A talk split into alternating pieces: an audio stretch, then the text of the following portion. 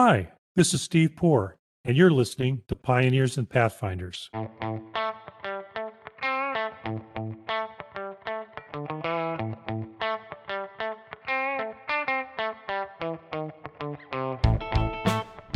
Today's guests are Brian Parker and Jonathan Greenblatt, founders of Legal Innovators, an alternative legal service provider designed to solve two of the toughest problems facing the profession the training of junior legal talent and diversity and inclusion. Their goal is to change the value proposition of junior legal talent for law firms and in house teams without sacrificing quality. They do this through a combination of training, mentoring, pricing, and flexible placements. As I think you'll realize from the conversation, Brian and Jonathan have a friendship of over 25 years, which began when they were both working at Shearman and Sterling. In today's interview, we learn how that experience shaped their business model, how mentoring benefits all parties involved, and why diversity matters more now than ever. So, guys, welcome to the podcast. Thanks so much for joining me. Thank you. Good to be uh, here. It's good to have you guys. So, Brian and Jonathan, you've got a new startup called Legal Innovators. I take it it's a result both of your passion for hiring and diversity inclusion in the legal profession, but also the fact that you guys have been friends for a very long time. If I read it right, did you did you both meet at Shearman?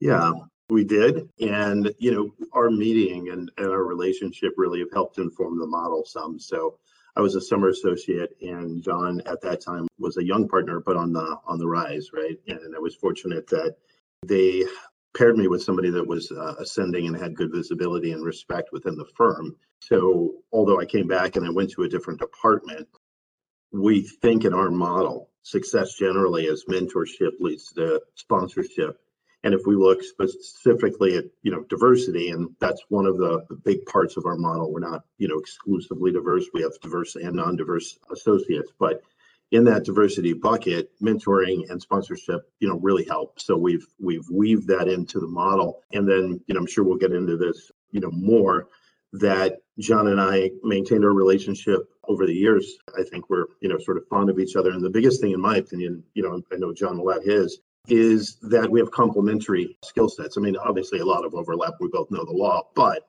John was at Shearman for 40 years, so I, I, clearly don't replicate that. And I left and I did finance and and uh, within investment banking, I did operations. So that's a part of the discipline that I bring. Although I mean, obviously John knows uh, operations as well. But when you put us together, we think it's it's good for the model and it's good for what we're trying to do. Yeah, and I would just add that the friendship piece of it, there's the mentoring and sponsorship and all those things that that Brian talked about. But the friendship part of it is what makes it fun and mm. also, you know, gets us through those difficult times that are inevitable in a startup. You asked how how startup are we?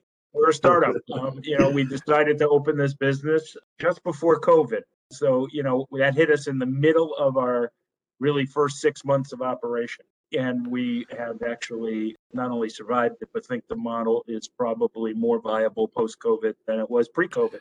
Yeah, you know, it's interesting. Often people, you know, Brian, you left Shearman and John, you stayed at Shearman. people often drift apart or, or stay in limited contact. You guys clearly stayed in much closer contact. You built you built a bond, which is uh, not typical in this profession because there's so many time demands and so much going on. But that's a testament to you guys that you kept this relationship going for all these years and it's paying off for you now, I gather.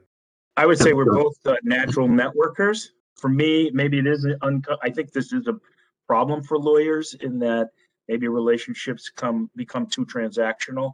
But for me, they are permanent and you know when mm-hmm. i make a relationship that matters to me I, I do try to maintain it irrespective of where it might lead and i know brian's the same so you know brian would reach out to me and i would reach out to brian and and it was just part of our inherent ability uh, actually desire not really ability desire to network and and um, and that stood us in good stead as we're building the business because so much is built on trust and relationships at the mm-hmm. beginning before mm-hmm. we have an opportunity to really prove it through uh, years of experience. And we both we both have that in our DNA. So, walk me through the problem that you see that Legal Innovators is designed to solve. Before we talk about Legal Innovators and the Mhm. solution, let's talk about the problem you've identified. Yeah, I'm gonna I'm gonna switch it to John because I think we we we certainly you know put our heads together and we refine things. But you know, John had been thinking about this a, a lot. I guess I will say on the on the on the friendship piece. I think you know John's good and, and mentors are important to him. And I remember asking him once. I think it was in connection with a podcast, maybe. You know, what does the mentor get out of it, right? And I think that as we superimpose that on the market, if if folks see it's not just like, oh, I got to give, give, give but they're getting some enrichment in return. And as, as, as John said, right, you plan for all these scenarios. Well, how do you break a tie in this case? What do you do here? And, you know, John and I are both, as you might imagine, you know, lawyers at a big firm, strong willed people.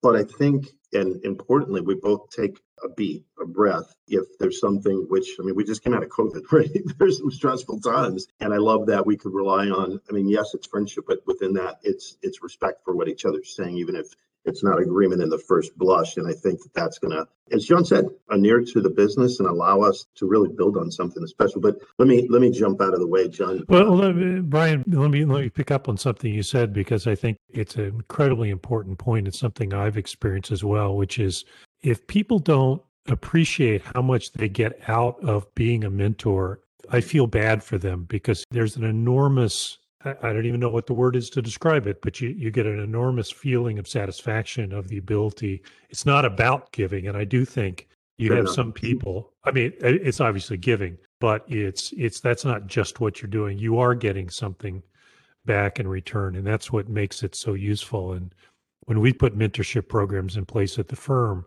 I think people have been surprised how much for those serving in a mentor or sponsor relationship they get out of it. We'll come back to that point because I know that's part of what your program is designed to facilitate. Mm-hmm. Yeah, and I'll touch on the the problems we saw that we were trying to solve, which will come around to how we try to solve them. But but before I do that, just to pick up on what you and Brian are discussing, the other day my daughter graduated from her got her doctorate in psychology. And you know, there's a, obviously I didn't have a lot to do with that. she did that on her own but there was a, a lot of pride in feeling like you know there were some thick and thin times as you can imagine and we all got through them and and and she got through them and came out with flying colors that isn't all that different from the feeling you have as a mentor when someone you've built a personal relationship with also succeeds mm-hmm. on their own but maybe aided and abetted by the mentoring so you know it, it's a tremendous sense of pride as you pointed out i agree with you in terms of the problems we saw, there were really, if you could put them into two big buckets. One was diversity and inclusion. I co-founded Shearman and Sterling's diversity. In those days, it was called diversity, not diversity and inclusion, but diversity committee in the in the early '90s with some associates of color who who were part of that initiative, and I co-chaired it uh, in its inception.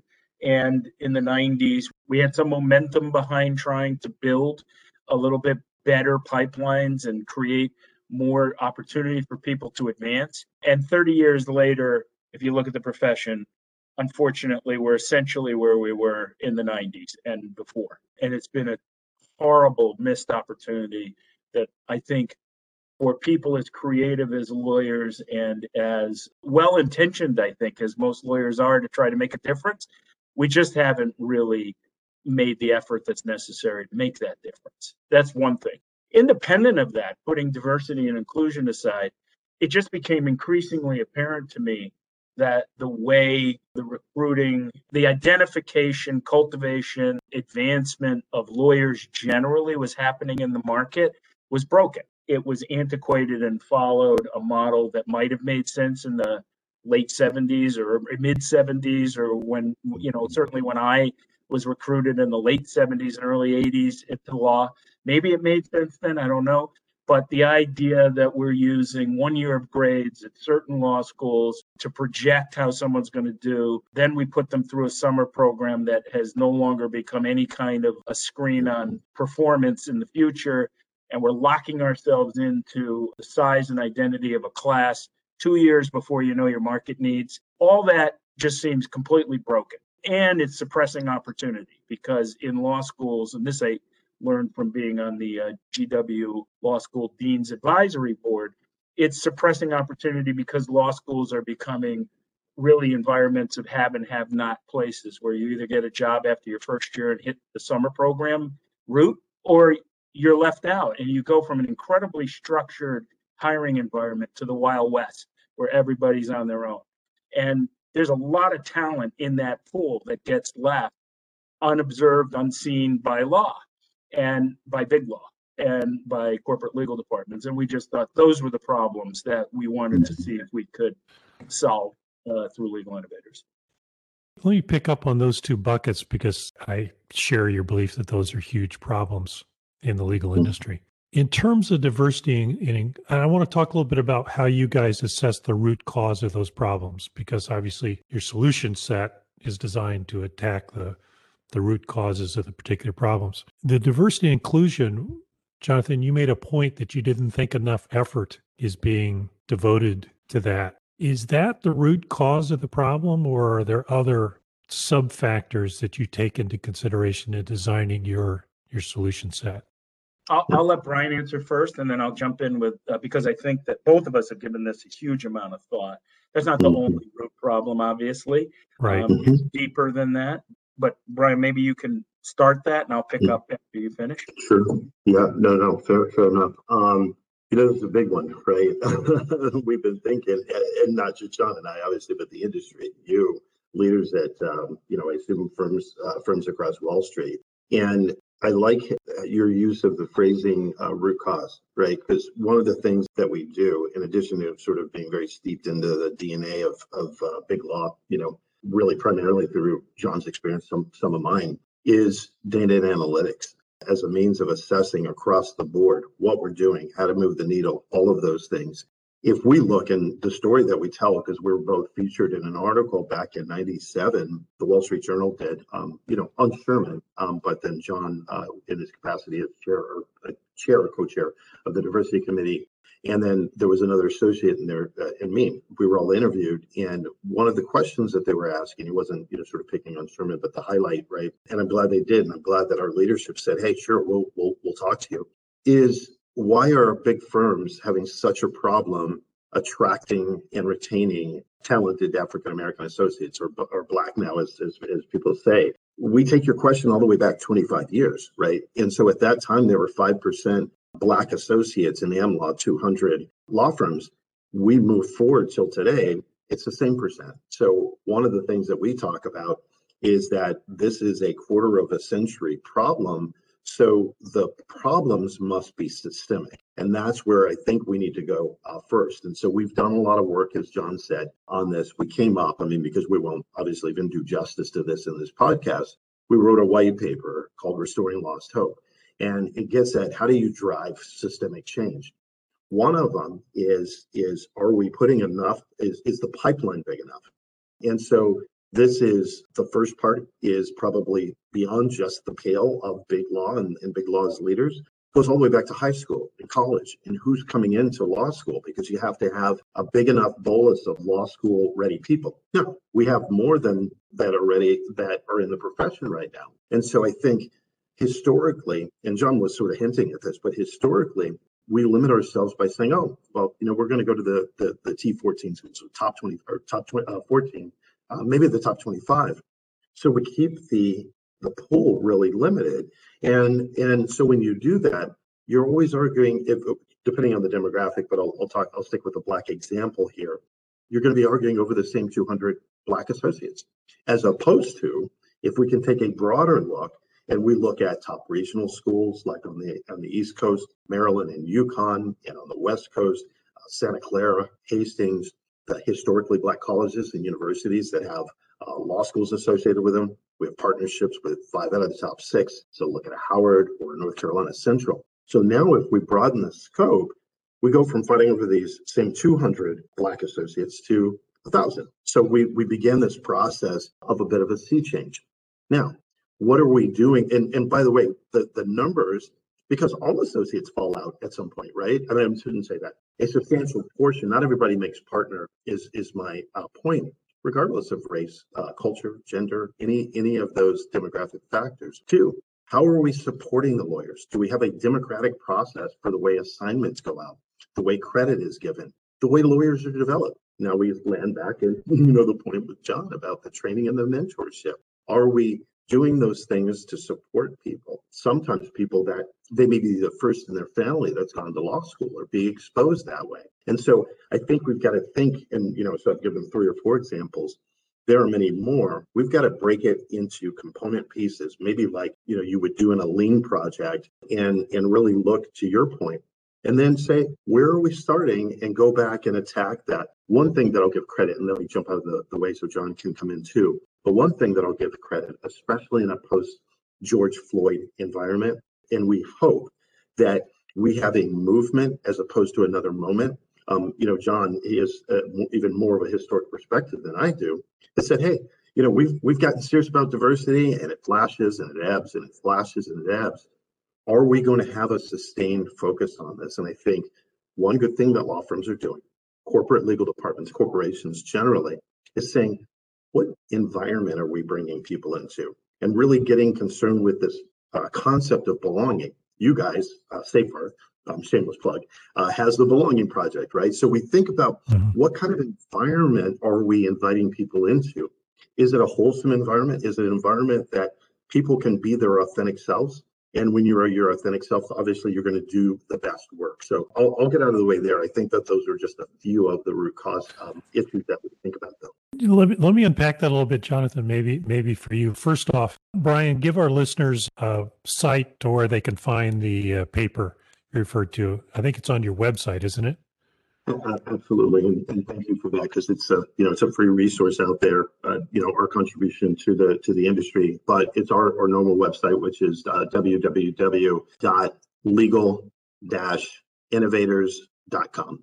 And you can find the white paper there, as well as things that we've written, the podcast that we do under the name Law in Black and White. So hopefully people will find things that are helpful to them. Yeah, I, I will reinforce that. There, you've got a lot of great resources on your website, and I encourage all our listeners to to hit it, and if for learning purposes, if nothing else. So, so Jonathan, um, there's a lot to unpack in in what Brian said, and maybe you could touch touch on whatever you want, obviously, but one of the things that struck me from what Brian is saying is that uh, the expansion of pools, the looking at other sources, it goes to your point about the broken identification and recruiting of people. You're bumping up against an entrenched mindset in the profession, particularly in big law and corporate. How have you approached that? And again, to pick up on something Brian said, have you seen a sustained difference in attitude and approach receptivity after George Floyd, Breonna Taylor, all of these horrific events that we've seen in the country in the last, well, it's been going on more than a year, but let's just say the last year.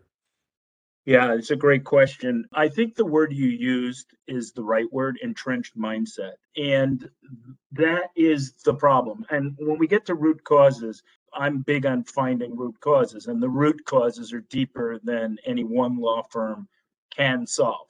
But that can become an excuse for not trying. And I've heard this from people, which is what are we supposed to do? The law schools don't recruit enough people. What are we supposed to do? There aren't enough people getting into law, you know, et cetera.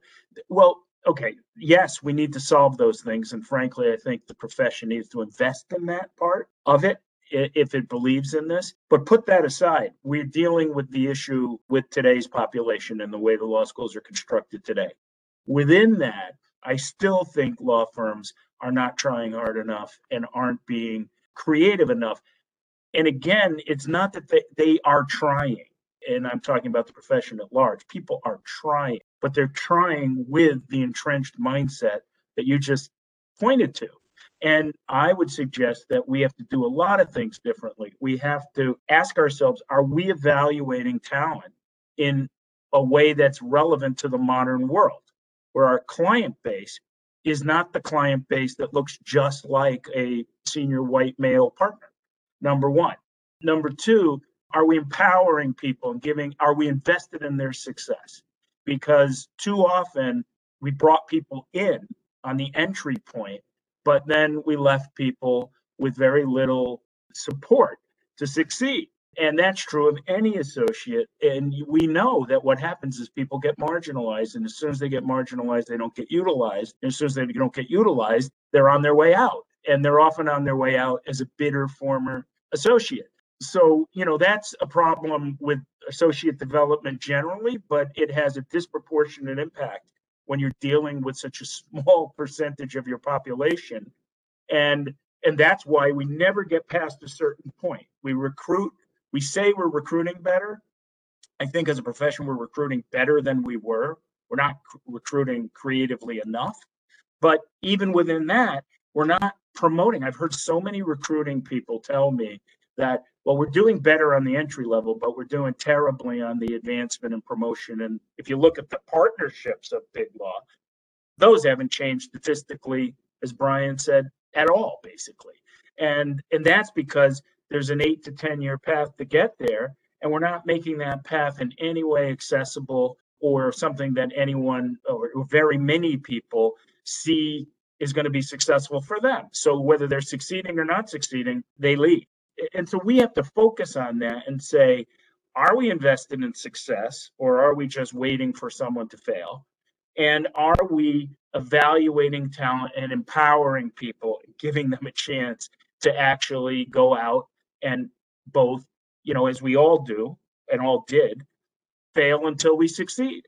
You know, I mean, eh, you know, that's how we learn. And I don't think we've been particularly creative in that at all. And uh, so I do think that while the root causes and something Legal Innovators wants to focus on as well, how do we create more people coming into law school? How do we have the people coming out of law school be big firm ready to a greater extent than some may be now? All those things are very important social issues that we want to tackle. But dealing with the population that today could succeed in big law, we're still too narrow minded about the way we're going about it as a profession. I agree 100%. So, walk me through the solution Legal Innovators provides to at least start dealing with the situation that we have in front of us, recognizing that there are much larger societal systemic issues that we all would like to be a part of solving, but we're not going to solve them on this podcast. Walk us through the solution. Yeah, I mean, maybe maybe we'll um, you know sort of divide this right because one of the things I was trying to say uh, up front is that we have both diverse and non-diverse uh, lawyers. So part of our solution, obviously, will will go to fostering belonging, uh, diversity, and inclusion. But some of it is just general excellence and and and how how do we help our clients you know, John, I don't know if you want to, you know, sort of talk about the, you know, sort of the vision part and how how it's structured. I'll pick up on, you know, maybe the operations and some of the stuff we're specifically doing on screening, uh, say with uh, with the algorithm. I can pick up there if, sure. that, if that works. Okay. Sure. I mean, the, the first thing we're trying to do is find talent that got missed that can compete at the big law standards of excellence. I mean, we understand that, and this is irrespective of the person's background you either believe that all the talent was found through the summer associate hiring process or you don't. I don't because I know how that process has broken down over the years. I'm not saying there's no talent and there's lots of talent in there, but it's not all the talent. And there's talent that is being missed that can compete. And our standard is using various metrics that Ryan's going to touch on.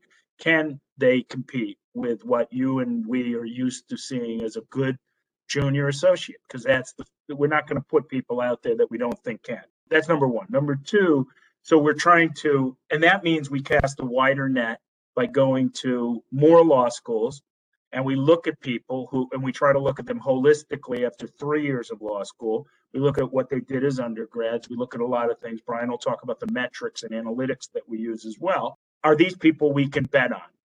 You know, um, because we try to get to know them holistically and that we can feel very comfortable we can place. The second thing we do is try to rationalize the price point because part of the problem, and I think it's had a perverse impact on suppressing opportunity, is because we're overpaying, in my view, it, it, not maybe for the whole entry level class, but we're overpaying in, in large part by as a profession because we've sort of followed certain things and we don't know how to break it. And we've we've got we're kind of like lemmings jumping off a cliff, following market leaders. And everybody in am law, whatever number you want to pick, thinks they have to be at that price point or they'll be perceived to be going down market. We're all doing it. And that's causing huge tension with our clients because we know the billing rate that you have to charge to justify that.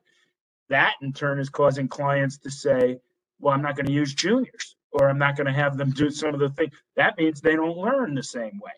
So it becomes really a problem and it has a, a, ramification on the law school population because we're we're cutting the size of our summer programs and the entry level as we don't know what to do with juniors at the price point we've decided to set. So we try to rationalize the price point. That's across the board for anybody that we hire in our pool. And then we train.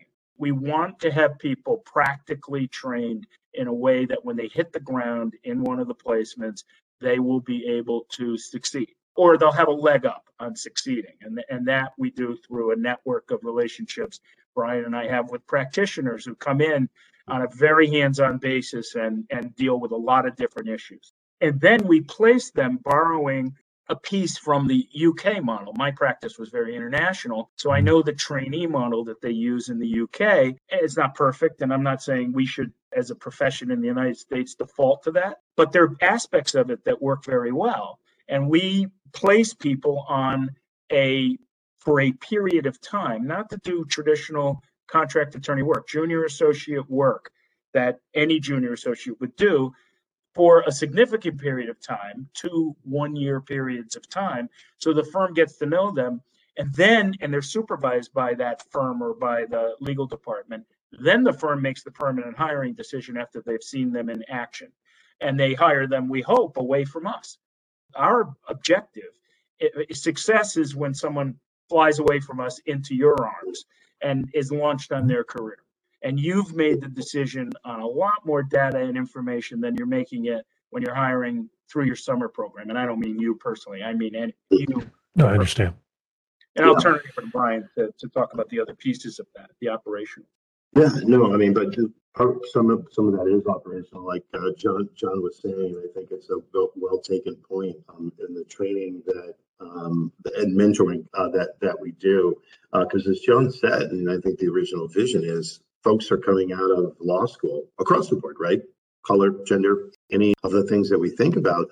The majority are not quite ready to for you know for the practice of law. So we we drill down with a three week boot camp at the beginning and then the training is designed to last the entire two years. And it was, you know, sort of designed in part by uh, David Cruikshank, who was with uh, Paul Weiss doing the same and now is on his own. And John, who is, you know, takes this, uh, you know, it's just a personal thing to him. Plus, uh, he has experience of a lot of years uh, of being an adjunct uh, professor. So, how do you deliver this in a way that can be taught?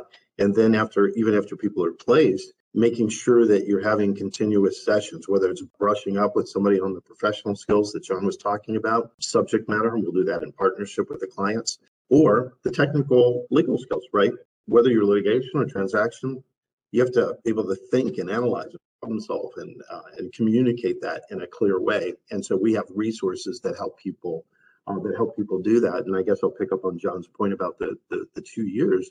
And within there, there's something else that's really important there still are employees until the firm or the corporate legal department decide to make them a permanent offer. So in that way, we have de-risked the hiring process for our clients. So we know that you, you just don't get it you just don't get it right all of the time. If we look at the statistics, back to your point about metrics and root causes and things like that, what the data is showing is that by third and fourth year, we're losing 30 to 50 percent of associates at, at, a firm. I mean, it's a it's a terrifically high turnover. Trace that back to what John was talking about with the summer program, right? The six to ten week program where you know, and social is important because you're getting them in, involved in the culture and that sort of thing.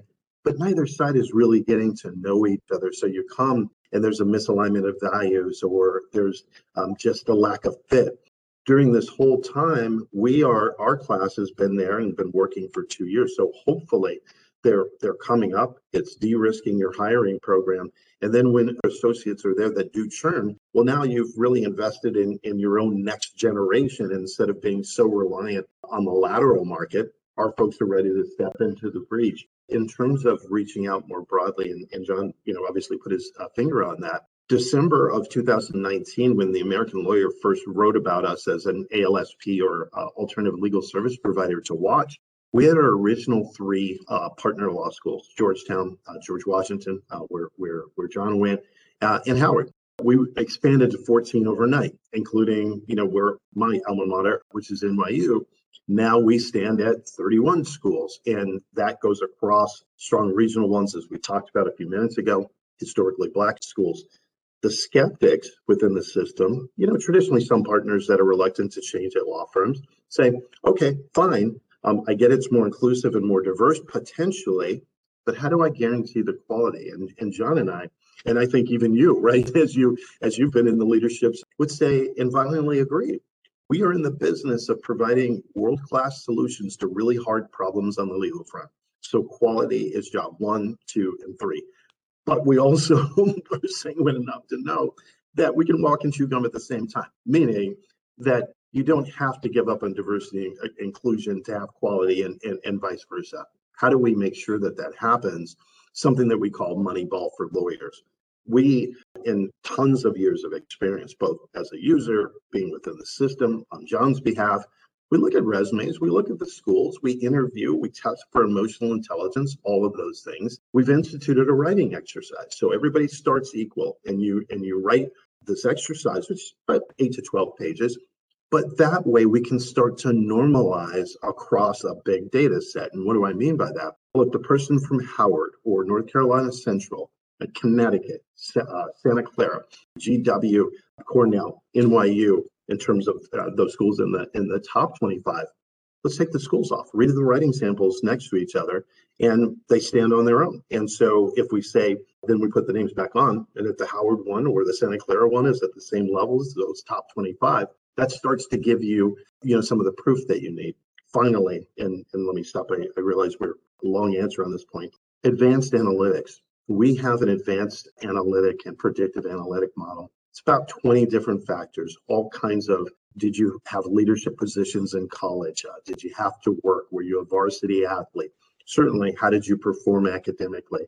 Same in law school um, you know, certain classes? Did you have to pay for law school yourself? Did you have to work? Those things tell us about grit. Then they produce a score. This is an objective score. You get a certain score out of the range that we look at, predicts that you can perform at or above the level, median level of all AmLaw 200 associates. So if we look at that again, go back to the examples that I used of all three or four of the different buckets of schools as we've expanded, and, you know, sort of, I always say the numbers speak for themselves. The numbers are the numbers and they don't lie, but we're not slavish to just looking at numbers or just writing exercise for us.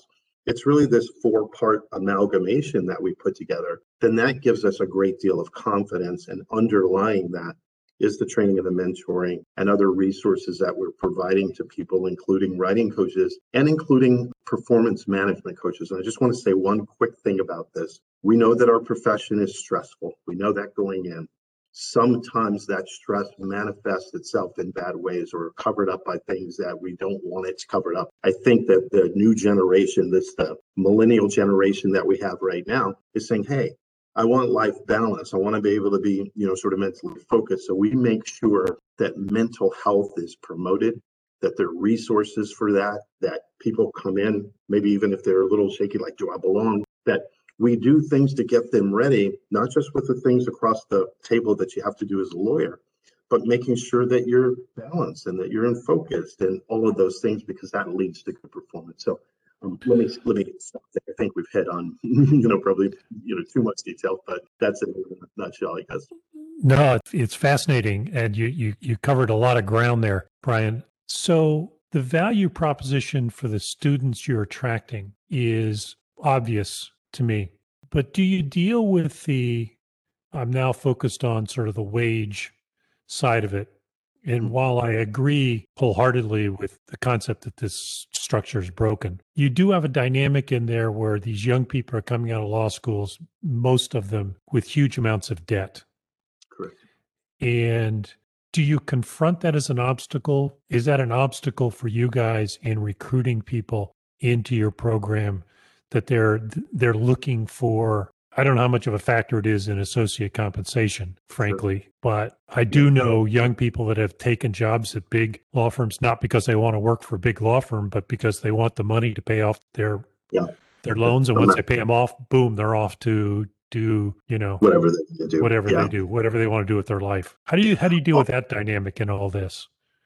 I'll, I'll say this, you know, given the choice, if somebody is going to get a two hundred thousand dollar a year job or make a hundred with us, you know, they're probably going to think hard about that two hundred thousand dollar a year job, and maybe in those cases, the majority are going to go and take the take the higher salary. But I think again, we have to unpack that, you know, for a moment. If we look at the escalation, you guys both know this better better than I. We look over the last 10 or 15 years as this salary has rocketed to where it is right now. Uh, and as John says, the, the war for talent, because the carrying cost is so much higher at that $200,000 a year salary, we've seen a 35 to 40% pullback in the number of jobs available in big law. So you have people that were going in 10 or 15 years ago that are being missed now, right? So people are investing uh, in themselves and getting getting an opportunity. That's part of the value proposition uh, as well. And so if you if you compare it also to well, what are you what are the other alternatives? Both what are the grad schools paying that are producing graduates? Our salaries are commensurate with that. We talked and did a survey of, of deans to say, is this an attractive salary? Again, yes. And then number three, if you look at sort of the opportunity cost, and, what I uh, say to people, and this will be a little bit geeky, you guys can cut this on the editing floor if you want to, but if you look at two streams of cash flow, one that you are investing in those first two years. So year one, you have 100,000 salary, maybe year two, 110 or 120, and then the 200 plus first year, second year on the big law side. And so let's look at it, both of them over 10 years. On the big law side, what we just talked about, 30 to 50% turnover at year three and four. So we know that there's a high degree of beta or, or turnover in the first cash flow stream. And when you leave the first big law firm, not a given that you're going to a, another place. So by the time we discount that back, we have to, to present value, we have to discount it with the volatility. If we look at number two, where they invested in themselves for the first two years, one and two at the hundred thousand plus, and then they get a chance to get in a big law, where they then jump up with their class, predict their hope. There's another eight years of cash flow in that statement.